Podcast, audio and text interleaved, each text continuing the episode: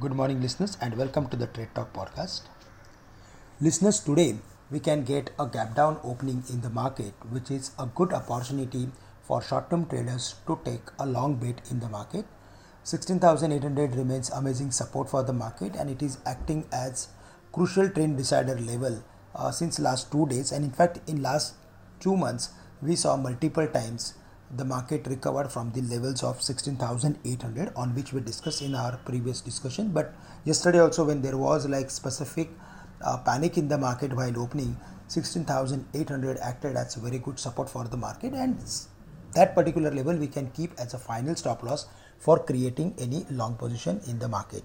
We are expecting now pullback in the market because the markets have fallen sharply from the highs of 18350 to almost 16800 uh, without any meaningful pullback. And uh, ahead of the budget, ahead of the announcement of the budget, union budget, we are expecting a pullback from current levels. World markets are mixed, but uh, they are uh, on the positive side. They are rebounding from lower levels. So, uh, if we really want to take any pullback trade in the market, then we can keep stop loss at 16,800. On the other hand, 17,250, 17,400 are important resistance and may extend till 17,600 if the technology sector supports them. So we need to see that whether the technology stocks reversing from lower levels or not and most of them have fallen to their important support areas. Now if we go through with the world markets then the world markets are completely mixed. Uh, Hong Kong Hang Seng is down. Uh, on the other hand, uh, Nikkei is up.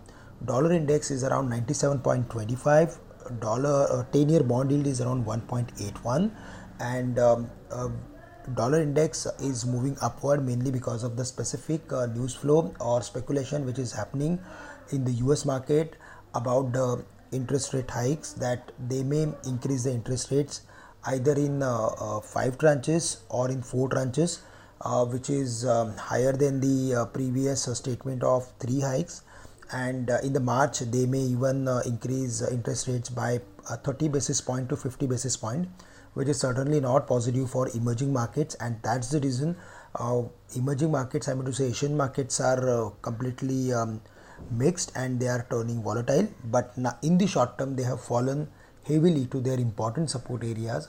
And that's the reason uh, we are of the view that pullback move is not ruled out. For the day specifically we are going to focus on technology uh, select technology stocks along with financials uh, which are doing really well. Uh, in that nbfcs should do well that's the view.